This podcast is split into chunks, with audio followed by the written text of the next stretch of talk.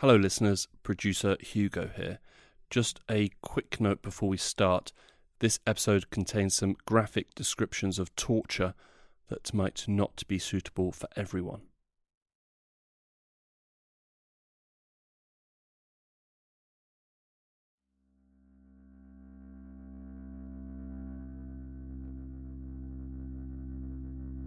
In 2011, U.S. Army Brigadier General Mark Martins addressed the press to announce the beginning of legal proceedings against Abdurrahim al Nashri. I am confident the military commission that was convened here today to try the charges against Mr. al Nashri referred to it will answer the call with fairness and with justice.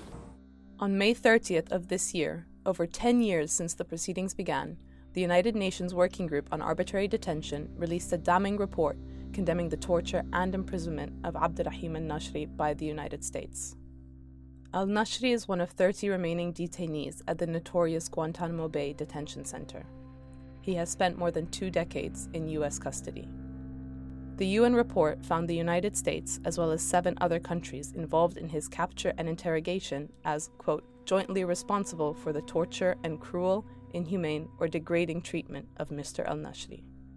The report went on to find that he, quote, has been deprived of the fair trial guarantees protected by U.S. and international law. It called for his immediate release and compensation. Al Nashri's case has once again put a spotlight on the severe human rights abuses that take place at Guantanamo Bay and the plight of the men that remain imprisoned there, most of whom have never been charged with any crime. This week, how did Guantanamo Bay come to be one of the most notorious prisons in the world? What are the legal and human rights concerns for those yet to be charged? And why has it proven so difficult to shut down? I'm Nadine Talat, and you're listening to the New Arab Voice.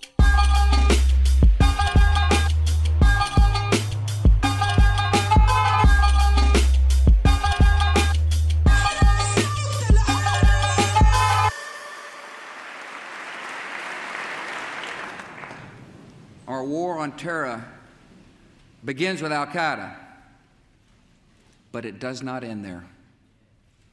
It will not end until every terrorist group of global reach has been found, stopped, and defeated. Nine days after the 9 11 terrorist attacks, then U.S. President George W. Bush announced the start of the War on Terror. In addition to sending its troops to invade Afghanistan and fight against Al Qaeda and the Taliban, the United States also set out to capture not only those directly responsible for the 9 11 attacks, but also anyone involved with these extremist groups. Large bounties were offered by the US for the capture and handover of men that it claimed were working with Al Qaeda. Governments across the region also collaborated in capturing the men the United States was after.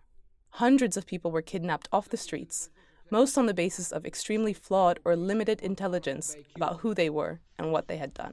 It's important for Americans and others across the world to understand the kind of people held at Guantanamo. These aren't common criminals or bystanders accidentally swept up on the battlefield. We have in place a rigorous process to ensure those held at Guantanamo Bay belong at Guantanamo. In reality, none of this was true. The great lie, the great foundational lie of Guantanamo is that, and I think it was Donald Rumsfeld, the defense secretary, who said, you know, that they were the worst of the worst. In fact, they quite genuinely did not know who the majority of the people that they had at Guantanamo were. This is Andy Worthington, an investigative journalist, activist, and author of the Guantanamo Files. After rounding up hundreds of people it claimed were involved with Al Qaeda, the United States faced a problem. Where could it indefinitely keep these men accused of plotting terrorist attacks? How could it sidestep the usual protections given to prisoners of war under US law? And how could it avoid scrutiny? What it needed was a place to use as a legal and humanitarian black hole. Guantanamo Bay, a 45 square mile territory on the eastern tip of Cuba, provided just that. So Guantanamo, when it was established, which was over 21 years ago, it opened on January the 11th, 2002, had been deliberately chosen by the Bush administration as somewhere that was intended to be beyond the reach of the US courts. That very clearly is why they set it up there. And of course, you do immediately have to wonder why would you want to be beyond the reach of the US courts? What is it that you intend to do there um, that means that you don't want any kind of scrutiny? The United States has been leasing this piece of land from Cuba since 1903 and already had a naval base there. Soon, hundreds of Muslim men would arrive. They claimed that they were holding people um, as enemy combatants, that they could hold entirely without any rights whatsoever as human beings. That's a fundamental thing to understand. They literally had no rights whatsoever. And they did this so that they could essentially interrogate these people that they'd rounded up using, as we would suspect, techniques that, that may not have been approved, hence the need for hiding these people away. And then, of course, they treated them appallingly. Thinking that they were hiding intelligence from them, they tortured and abused, you know, a significant number of the people at Guantanamo, convinced that they were withholding information from them, when in fact, in a lot of cases, the reason that they weren't able to tell them was because they had nothing to tell them in the first place. They were so insignificant. In total, 780 men and boys, all of them Muslim, have been detained at Guantanamo Bay since it opened. Of those, more than 90% were never charged with any crime. Just eight men have ever been convicted, and four of those convictions were overturned. Al Nashri was captured by Emirati authorities in Dubai in 2002 and quickly handed over to the CIA. He spent the next four years being ping ponged between CIA black sites across the world. At one point or another, he was detained in the UAE, Afghanistan, Thailand, Poland, Morocco, Romania, and Lithuania before eventually being sent to Guantanamo Bay in 2006, where he has remained ever since. Um, but suffice it to say, Mr. Al Nashiri spends four years in the CIA's RDI program, experiencing all manner of torture, all manner of sensory deprivation, all manner of isolation. And you can only imagine what that does to someone physically, emotionally, mentally. This is Katie Carmon, one of the lawyers representing Al Nashri. At the time of this interview, she's at Guantanamo Bay for pretrial hearings in Al Nashri's case. The RDI program is the CIA's rendition, detention, and interrogation program. You can read in the SSCI report about what he endured, but it was you know, all manner of torture, um, from waterboarding to what the government euphemistically calls rectal rehydration or rectal feeding, which is not a medically appropriate or medically necessary procedure. It is simply torture. And we have had very graphic descriptions of that in, in open court. A U.S. Navy doctor who did an extensive medical evaluation of al Nashri wrote he is irreversibly damaged by torture that was unusually cruel and designed to break him.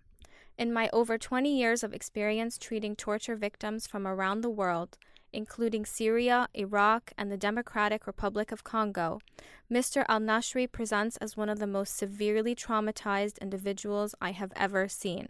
Al Nashri is accused by the United States of masterminding the suicide bombing of American Navy ship the USS Cole in 2000 off the coast of Yemen. Al Nashri is one of six, quote, high value detainees at the military prison. He is being tried in a military court for war crimes, but the trial has been stalled for more than a decade. The charges that we see now were referred in 2011 it is 2023, so this is case is 12 years old. And we have just in the last couple of years begun to litigate the really big pieces of the case, including the motion to suppress the statement that he ultimately gives to FBI and NCIS agents in January of 2007. That would obviously form, I think, the centerpiece of the government's case against him. In 2007, al Nashri confessed to planning the attack, as well as playing a role in other terrorist attacks against the United States. But he has asserted that his confession was forced, and that he only said he did those things to secure some respite from the years of continuous torture that he was forced to endure across CIA black sites and at Guantanamo. And let there be no doubt the treatment of the detainees in Guantanamo Bay uh, is proper, it's humane, it's appropriate, uh, and it is fully consistent with international conventions. No detainee has been harmed. No detainee has been mistreated in any way. Despite what former U.S. Secretary of Defense Donald Rumsfeld claims, almost immediately after the first prisoners of the War on Terror began arriving at Guantanamo, reports of torture and inhumane treatment of the detainees by U.S. forces began emerging. Waterboarding, beating, being stripped naked, hung from their limbs in stress positions, sleep deprivation, mock executions, sexual assault, and other forms of psychological torture have all been alleged. The Bush administration denied these claims and insisted that detainees were being treated humanely. But in my case, I was dragged to a tent in Kandahar, stripped naked. I was hanged like sheep, and they started like shaving my body. I wasn't able to walk, and playing with our genitals. Women would come and like do Turk or put their asses in our genitals, making fun and like and pretend. It just like it was so humiliated. This is Mansoor Adayfi. السلام عليكم ورحمة الله وبركاته يا هلا ومرحبا ارحبوا حياكم الله أهلا وسهلا ومرحبا مليون ارحبوا ارحبوا ارحبوا Uh, this is Yemeni greetings. So we just greeted our audience. I am from Yemen. I was detained at Guantanamo for around 15 years. At just 18 years old, Mansoor was working as a researcher in Afghanistan when he was captured and sold to the CIA, who accused him of being an Al Qaeda commander. You were naked and hanged cold. So after that, they put us in orange jumpsuit. They hooded us, put us in hood, gagged. They put because I spit on them, and I cursed them like they put duct tape on my mouth. Then they put goggles over my my uh, my eyes, earmuffs over my ears, and they put sign around my neck, beat me. So I get beating all the way. And the fourth, the journey to Guantanamo to Iraq, 40 hours on the air, beating, slapping, uh, loud music. Uh, sometimes they pretend to give you water, and they take the tape like water, they just pour it on you, basically. And no toilet. We defecated and pissed on ourselves. Sitting, they chain us to the floor, and it was painful. Mansoor now lives in Belgrade, Serbia. When the New Arab Voice spoke with Mansoor, he was wearing a bright orange t shirt, mimicking the jumpsuits that detainees were forced to wear while in custody. Written across his chest are the characters GTM0441, his old detainee number. The wall behind him is covered in notes and posters of the men that remain imprisoned at Guantanamo. Mansoor said that, particularly in the early years at Guantanamo, torture, or what the United States government euphemistically referred to as enhanced interrogation techniques, was extremely common. The language was constructed to serve their own policies, which is legalizing what they call war on terror. Then they call enhanced interrogation technique. This is torture. Yeah, they rephrased, constructed the language that also serve their what they call war on terror policies. They find what hurts you more. What do you like? What do you like? What's your weakness? Where? How can hurt you? So if you complain to them if you behave in certain way uh, that reflect weakness or that hurts you that will be used against you the day you leave guantanamo. It drives you crazy. You know the, the physical tortures can be it, imagine someone combining physical and psychological torture. And also with expert advisors psychologists interrogators expert the way to torture abuse you they want to drive you to the breaking point. Several times, detainees organized mass hunger strikes to protest their treatment and arbitrary detention.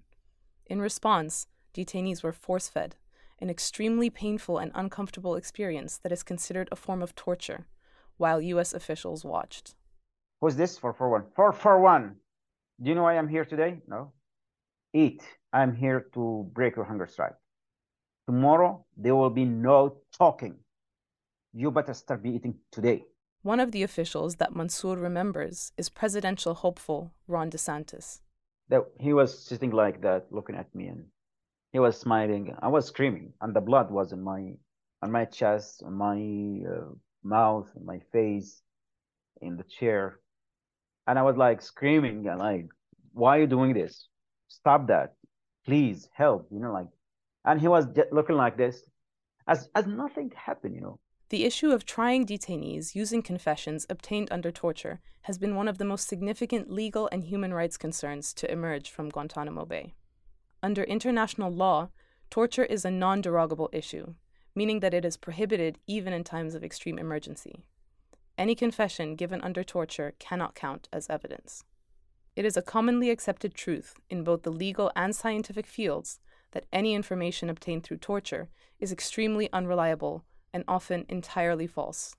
Torture subjects will say anything in order to end their torment. Everything was designed there at Guantanamo in general, everything around you to break you when it comes to food, drink, clothing, solitary confinement, treatment, uh, everything, everything was designed just to make you through whatever your information to the interrogation to the interrogators, and everything was under control of the interrogators. In the case of many of the men detained at Guantanamo Bay, forced confessions became the foundation of the legal case against them. In some cases, the United States had little or no other evidence to support the claims they were making. They're, they're claiming people are dangerous, but they don't have any usable evidence. So it's all part of this problem of information that's extracted from people through torture or, or abuse or forms of bribery, you know, a whole system that is fundamentally lawless. In the case of al Nashri, his lawyers argue that the details of his torture are essential to defending him against the death penalty, and believe that the treatment he experienced taints the entire case against him torture infects every bit of this case. And in fact, some would question, myself included, and I think a lot of human rights scholars, defense lawyers, and, and members of the public would question how this prosecution could even proceed knowing what we know. And knowing publicly what we know because of the, the SSCI report, how do you untangle that knot? When someone spends four years being deprived of their very humanity. Not, I mean, we're not even just talking liberty, right? This isn't jail in, in I, I'm going to use Miami because that's where I practiced before this, but you know, this isn't the Miami-Dade County Jail or the Federal Detention Center where someone serves six months. That in and of itself is terrible. but I mean, imagine not having a clue where you are. Your family has no idea where you are. You are scooped up off the street one day and literally just disappeared and then the things that were done to them during the program, how does that not then taint everything else that happened? But confessions under torture is far from the only legal obstacle in al Nashri's case. In 2001, Bush established a series of military commissions at Guantanamo Bay to try several detainees in military courts. Unlike civil or criminal courts, where defendants are afforded certain rights, what is known as due process, for Guantanamo detainees being tried in military courts, many of these legal rights are denied. The lack of legal certainty is, I mean, it's, the lack of is exactly right. I, you know, in state and federal court, your client has due process rights. The DC Circuit Court of Appeals has still not answered whether or not defendants in the military commissions in Guantanamo Bay have due process rights we're sort of operating in this legal outer space. What rules apply? Hard to say, don't know. The military commissions at Guantanamo Bay have been marred in both legal and ethical problems from day one. Civil rights groups say they deny detainees the right to a fair trial. These kinds of courts operate with a different set of rules, rules intended to secure a conviction. In these military commissions, hearsay is admissible as is evidence obtained through coercion. The identity of witnesses is kept secret, so defense teams cannot interrogate or verify the testimony being presented against their clients. Defense teams are denied subpoena power and the right to build their own case.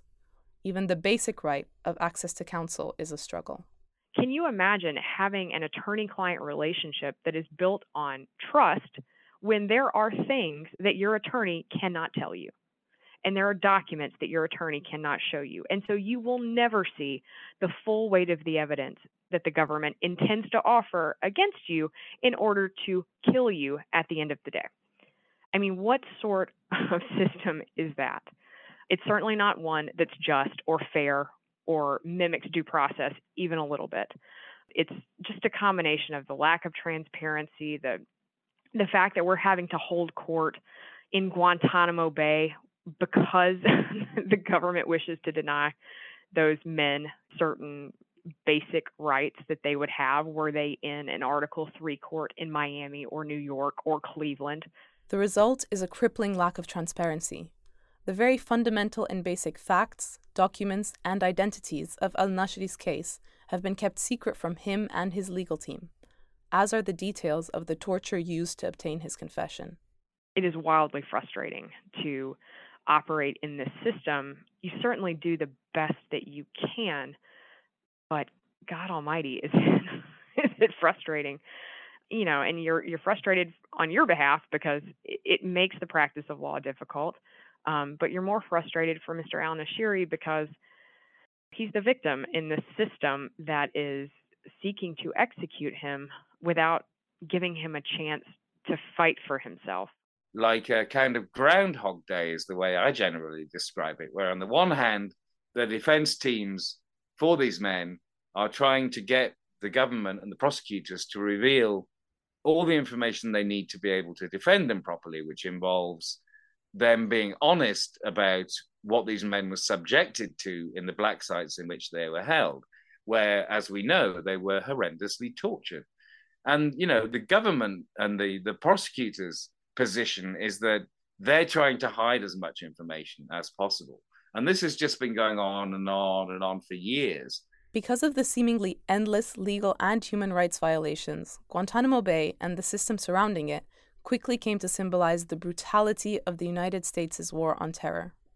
During his campaign in 2008, Democratic presidential candidate Barack Obama had emphasized the need for the United States to rethink its global war. He promised that, if elected, he would make it a top priority to shut down Guantanamo Bay. Just days into his presidency, Obama signed an executive order to close the detention center. This first executive order that we are signing, uh, by the authority vested in me as president, uh, president by the Constitution and the laws of the United States of America, in order to effect the appropriate disposition of individuals currently detained by the Department of Defense at Guantanamo, uh, and promptly to close the detention facility at Guantanamo consistent with the national security and foreign policy interests of the United States and the interests of justice, I hereby order. And we then provide uh, the process whereby Guantanamo will be closed uh, no later than one year from now. Be... Obama set up a review process to oversee his vision and evaluate the cases of the remaining 240 detainees. Through this process, most detainees were recommended for release, while 48 were considered too dangerous to let go. Mansoor said that things did improve significantly in 2010 with the change in administration. We managed to now to sit with the current administration, we negotiate better living condition, common living, health care, better food, classes, and communication with our families, TVs, newspaper, and everything. Uh, we get mostly we what we asked. But this was short lived. By 2013, things had returned to the way they were before. By the end of Obama's presidency, 41 men remained at Guantanamo. In 2016, when the Republican Donald Trump was elected, he was outspoken in his support for keeping the detention center open and quickly reversed the policies of the previous administration. This morning, I watched President Obama talking about Gitmo, right? Guantanamo Bay, which, by the way, which, by the way, we are keeping open which we are keeping open. And we're going to load it up with some bad dudes, believe me. We're going to load it up. In his four years in office, Trump only authorized the release of one detainee. Since taking office, President Joe Biden has quietly reignited efforts to close Guantanamo Bay and either release or try those that remain there. Biden inherited 40 men. And what he's done is that he's a, he's approved for release almost everyone that hasn't been charged, and that is a good thing, and that has come from pressure from you know lawyers and NGOs who were speaking to him from even before he took office, and from a recognition amongst nearly a hundred uh, lawmakers in his own party um, who have said to him, "It's intolerable after over 20 years that we continue to hold people without charge or trial." So most of those people have been approved for release. Now he's finding it difficult to um, get them out of Guantanamo because most of them can't be sent back to their home countries. This is a huge problem when it comes to releasing Guantanamo detainees. Despite the fact that the vast majority of those captured were never charged, let alone found guilty, the United States refuses to resettle them on U.S. soil. In some cases, the U.S. has refused to return them to their home countries, or their home countries have refused to take them back, citing security reasons. These men have essentially been blacklisted despite their innocence. When this happens, a third country must be found that will allow detainees cleared for release to settle there. This has created a massive obstacle to shutting the detention center down once and for all. Many of the 30 men still at Guantanamo are stuck in this situation. The only way that I can see the story of Guantanamo concluding is that we don't actually get to see the facility emptied and closed, but we do see it catering adequately for the care of these people, the ones who have been charged, while everyone else who hasn't been charged um, will have to be released. And if there is a situation, as I suspect, where some of those men also can't be freed, then they will also have to be kept at Guantanamo. And my suggestion for that would be that this would be a non penal situation, also providing the adequate mental health and physical care for these people. For those who have been charged through the military commission system, like al Nashri, the recent report by the UN Working Group on Arbitrary Detention may provide some hope. Now, you know, the military commission system, as I've said, is broken and dysfunctional in so many ways. But up until now, it has allowed the United States to claim that there is some legitimacy to their continuing to hold these men and to keep up the charade or the facade of a legal process because they're part of a trial system, the military commissions. So I think that I think this intervention is humiliating um, at a at quite a profound level. That there's a significant mandate of the United Nations has said to the United States government, "We're tearing away your veil of legitimacy regarding your trials because because it's it's rubbish essentially." For Katie, the UN report demonstrates that international groups are actively thinking about the endgame in Guantanamo. Meanwhile, the US government continues to drag its feet and push ahead with a dysfunctional legal process. And I think Mr. al Nashiri's case, like the other men at Guantanamo, come to the attention of these human rights groups in the UN because it's so abhorrent what has happened to them. And I think it shocks the conscience that the United States government is still plowing forward with this prosecution. In the fact that these men aren't receiving any sort of mental health treatment or torture survivor treatment at Guantanamo Bay, and that there's no discussion of a resolution because this system offers closure for no one. It doesn't offer closure for victims and the victim family members. It doesn't offer closure legally for the men involved. It is a broken system because you can't you can't begin something in an emotional and reactive state. Let these men spend years being tortured and deprived of basic humanity, and then bring them in for prosecution and expect it to go well. This is the legacy of our own making, unfortunately. It is going to be looked on as a legal failure. It is going to be looked upon as a human rights failure. It is going to be looked upon as a policy failure. After two decades of absolute impunity, is justice still possible? Guantanamo now becomes a symbol of torture, lawlessness, injustice, uh, abuse of power, and indefinite detention and uh, death sentence. You know, it's a place where give some kind encouragement to other countries to create such places. And by keeping Guantanamo open, it's not just about those prisoners, it's also about our humanity.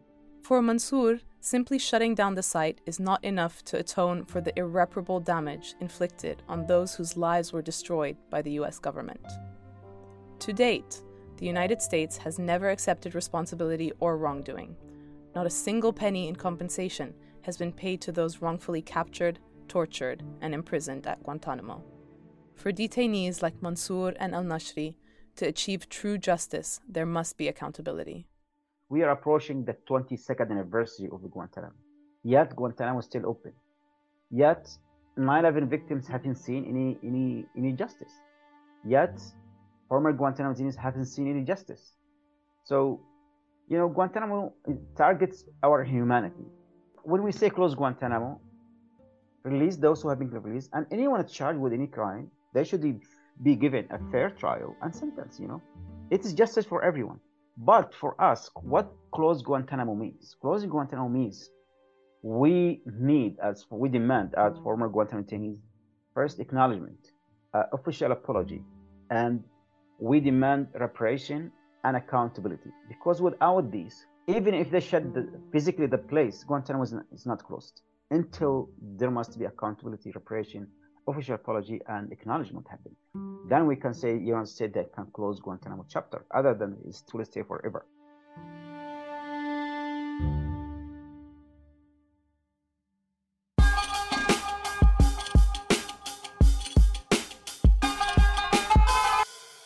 This episode of The New Arab Voice was written by me, Nadine Talat, and produced by Hugo Goodridge. Our theme music was by Omar El Fil. The New Arab Voice is taking a break and will be back with a brand new season of episodes on July 14th. Until then, you can find all our previous episodes on all major podcast platforms. You can also check out our Instagram page and Twitter account, both at The New Arab Voice, for additional content. We also have a weekly newsletter which you can sign up for. Find the link in the show notes. You can subscribe to the podcast so you never miss an episode, and you can also rate and review, which helps us spread the word. Don't forget to follow The New Arab on Facebook, Twitter, and Instagram for all the latest news, analysis, and opinion from the region.